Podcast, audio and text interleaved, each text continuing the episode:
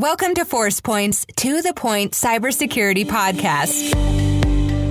Each week, join Eric Trexler and Arika Pierce to explore the latest in government cybersecurity news and trending topics. Always covered in 15 minutes or less. Now, let's get to the point.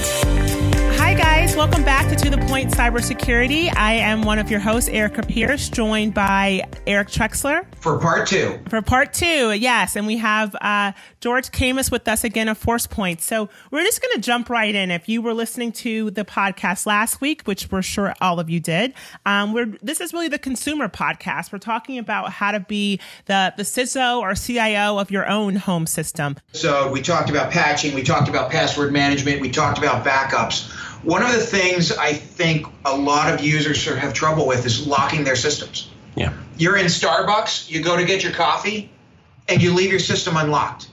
Mm. Nobody hits Control Alt Delete, or they don't engage. You know, on a Mac, I've got a screensaver set up that after five minutes, it goes to screensaver and automatically locks my box if I'm not touching it.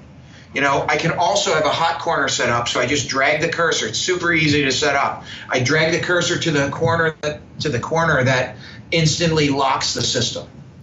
So great passwords are, are amazing. Patching is amazing, but if you don't log out of your box or lock it when you're in public or when you leave for work for the day, anybody who gets on that system can compromise you in seconds. So Absolutely. True. Very true. So that's a big concern. I just I wanted to follow up on that. But let's talk about securing your Wi-Fi at home. Okay. Okay. All of us have uh, routers and Wi-Fi at home, so we can do Either our we mobile get it computer. from our from our provider or we buy it separately. Right. So the first thing you want to do is make sure that is secured.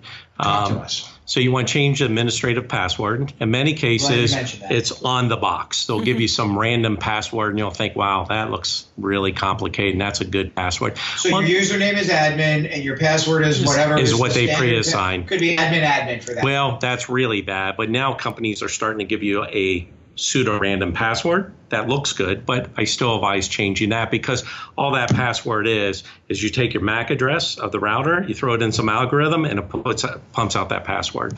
So um, there's a very large uh, provider here in Washington D.C. that uses it. You can download a program off the internet that takes a MAC address and just automatically generates a um, password or the Okay. password they assign to you. So you want to change that to some robust password and put that into your um, your um, password manager. okay. Second thing you want to do is change the Wi-Fi SSID. So you want to change it to something, you know, random, nothing that attributes it to the type of router that's being used by the company because that could divulge what it is and a way to exploit it. So, uh, so forgive me for asking this question, but the SSID is not the the name of the. Yep, The- that's oh, the okay, router name. okay, it is. That's the Gotcha. advertise the, the name that's advertised by the the Wi-Fi. Arika's house. That's the network. Yeah, you probably want to enable WEP also. You do. You want to put in the most robust, you know, Security you can do, You're- you're and you also want to make sure the firewall's enabled. And for those who are a little bit more paranoid than others, like myself, I put my own separate router in after that. So I have a cable company provided what router with a firewall, then I put my own, and I manage that with a Wi-Fi off of that. So Okay. you can do it or not. It uh, you can stack these many firewalls as you want. What about creating a separate network for IoT devices, for guests? Great idea. I have a separate, um, you know, SSID and separate uh, access point for guests. I have young children that you know friends come over, they want the Wi-Fi password. I just give them the guest one, and I mm. can shut that off, change it at any time, and I don't have to change every IoT So they device. can't get to your printers. They can't get to your other systems online. Exactly, limited. and they don't want to. They shouldn't need to. Yeah, they don't want to. Okay. And Remember, then we're, we're keeping this very basic also. I mean, we could really lock down the home, but we spend a lot of time and money and we'd lose Yep. 99% of our audience. And I've also split up two different routers, one for IoT systems and one for my PC systems too. So if one of my IoT systems get corrupted, it's on the IoT network. I really don't care. You know, they can turn my lights on and off. They it's can, almost going back to our cross domain world, Right. or consumer style. yeah, network segmentation. Exactly. Take your risky items that you get from off the internet, Segment them to a different segment them off, and keep your other stuff off to Okay, so let's talk web browsing. Let's talk Okay. email because those are some of the biggest attack vectors that, other than s- installing malicious programs, and, and they are actually vectors for installing in malicious programs. yep. Um, uh, that's where I think a lot of users get in trouble. Yeah. So if you're just doing web browsing, you can use a tablet or use a Chromebook. You don't need something really complex like an, a, a Macintosh or a uh, PC. Okay, hold on, right. Arika. How many computers do you have at home? Oh wow! I have three Macs, one PC, um, plus two iPads. Okay, Uh, bad example. and this, and I am a uh, party of one that lives here. So Okay, so bad example. What what do you do though if you have one compute platform? I've got a Windows, uh, you know, a Windows uh, computer. What do I do? What do you do? Uh, you can you continue to use it, but you also want to make sure, as we talked about before, that you patch that Windows system. Right. Make sure it's up to date, but also make sure your web browser is the latest, greatest patched web Okay. browser. And typically today, web browser providers like Chrome and, and Microsoft they they push out automatic patches, so that's a really good thing. Okay. Um, other thing you want to do is I, I, I really like this program. I've used it uh, for a number of years. I have older ch- children, but when they were younger, I used it. It's a service called OpenDNS. Yep. It's free. Uh, just go on the internet, look up OpenDNS. You can sign up for a free account.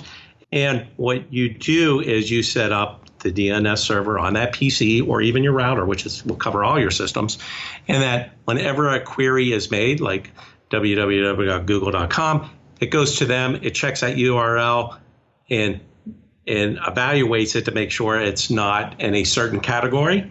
And if it's not in a bad category, it will actually get access to it. OpenDNS offers categories to block, like pornography, gambling, um, violence, etc. They have, I think, 13 different of categories. routers will help you with that too. They will. Some of them will. So I highly recommend a service like that, especially when you have younger kids. They can very easily go to a pornographic site by just typing some, you know, URL. Yeah. That will block it. The other good thing about it is I had a, I don't know if it was an APT um, or just some bad program on my system where it was beaconing out to a site that didn't exist and OpenDNS notified me of it. So it looks at all outgoing traffic, you know, anything with a, a domain name, and it will categorize it. It alerted me that this was suspicious. I tracked it down to a Macintosh. I cleaned the, the system and all was well. So it's just kind of good to look at what data is leaving your system and where it's going So to. I think the other thing to look at is when the browser alerts you that you're going to a potentially dangerous site, don't just click through. Yeah. Yeah. Let's stop, look, listen. Almost like when we were taught as kids, Arika, how to cross the road. right. Think is the other word I would add to that. Yep. Like, do I want to go here? What do I perceive the risk to be? Right. And every user is going to make their own determination, Mm-hmm. but you have to think about it. Yep. And when you go to sensitive um, sites such as Bank of America or Wells Fargo, wherever you do your banking, make sure you spell it correctly. Check the URL. Oh yes, that's a Check good one. URL. Oh yeah. Make sure you get a padlock. And if you're really paranoid, you can click on that padlock and look at the certificate and see who it's So assigned to. HTTPS. So speaking Always. of Sure. Yeah. Always. And speaking of web browsing um, and Bank of America or any banking site, um, s advice that someone gave me uh, that I was guilty of is using public Wi-Fi's. And when I say public, you know, being on a plane or um, any of those places and and going onto banking websites. I was advised that's not a safe thing to do. You should really only be doing that when you're, you know, on your own or, or a known Wi-Fi network. So I'm really paranoid, but I that doesn't bother me. See, that bothers me. Oh, does it? I run a VPN.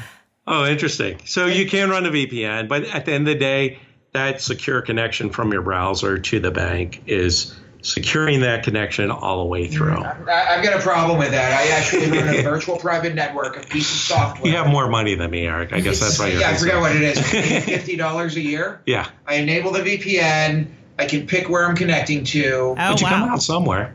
I'm sorry. You come out somewhere. I do, but I'm on that network. I'm, I'm much more secure. Yeah, that's not a bad idea. Not a bad idea at all. And it's relatively easy, right? It And if- slows your bandwidth down, but if I'm going to the bank, I really don't care. And to be honest, I never go to the bank on a public Wi-Fi. I, I'll use my cell phone Yeah, and I, an I app on there. I think I would be careful. I think I'd rather do it on a cellular modem Exactly. connected device. Oh, interesting. Okay. Yeah. I think that's a lot more secure. I would be very hesitant to do that in unsecure places where people people can browse over my shoulders, unsecure networks that I don't trust, and and certainly other countries outside of the United States. Definitely. Um, and, and, and even high risk areas. You know, if you're at the Black Hat convention, not that your our mom would be there or anything, but Mm-hmm. you know, if you're in a known difficult, you know, a, a known challenged, uh, I'll call it airspace, don't go to a banking app. Yep. Go to the ATM. Yep. But cellular modem service is so much better than Wi-Fi from a security perspective, in my opinion. So. yes. But it can be intercepted too. It's easy to set up a rogue. Uh, Anything web- can. We're exactly. done. I mean, as advanced as anybody is, you're pretty much done Exactly. if, if a nation state or somebody is really targeting you. I think we need to keep this simple. I think we need to apply it to the 99 percentile. Like, what are you Mhm. going to do? I'm not going to presume that most users understand what a VPN is, let alone will pay for one and run one. Yep. I use it as an example of there's a perceived risk there, and it's pretty easy for me to work around it, so I do. Yep. Let's talk email. Let's talk phishing. Okay. That's huge. The the uh, your your Nigerian prince we've talked about a couple times now, Eric. So I got an will email today. it? Yeah, I got an email today saying that um, it said your email has been hacked, and I had to pay. I forgot how many Bitcoin in order to um, unhack it. So Nice. Actually, I, I just recently seen an attack. A friend of mine got hit by this, and he sent me the email message, and I thought it was very clever. And this gets back to our good password management techniques, where they sent him an email saying, uh, "John Smith, uh, we compromised your account. Here's your password." right? And he used that one password for everything. oh, and pay us some bitcoins or we'll do X, Y, and Z to you.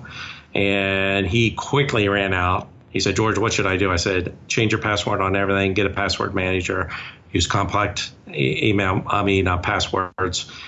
He cleaned everything out, disregarded the email in the safe. But yet another good reason why not to use a single common password because it will get compromised and they can use that against you. Password patching and backups, PPB. Yep. Those are the three things, in my opinion, that are are are just basic table stakes to protecting yourself. Eric, I know we're coming up to the end of the time. I'm going to recommend we make this a three-part series. What do you think? Eric, great minds think alike because I was uh, thinking that same thing that let's go ahead and not just do two episodes of this consumer cybersecurity uh, special episode of the podcast, but let's do one more. So thank you everyone for uh, tuning in this week and please check us out for a third episode where we where we will wrap up our discussion on how you can be your own CIO of, of your home. Thanks so much, and please continue to listen to To The Point Cybersecurity. Rate us on iTunes and let us know what you want to hear about next. Thanks, guys. Thanks for joining us on the To The Point Cybersecurity Podcast, brought to you by Forcepoint. For more information and show notes from today's episode, please visit www.forcepoint.com slash gov podcast. And don't forget to subscribe and leave a review on iTunes or the Google Play Store.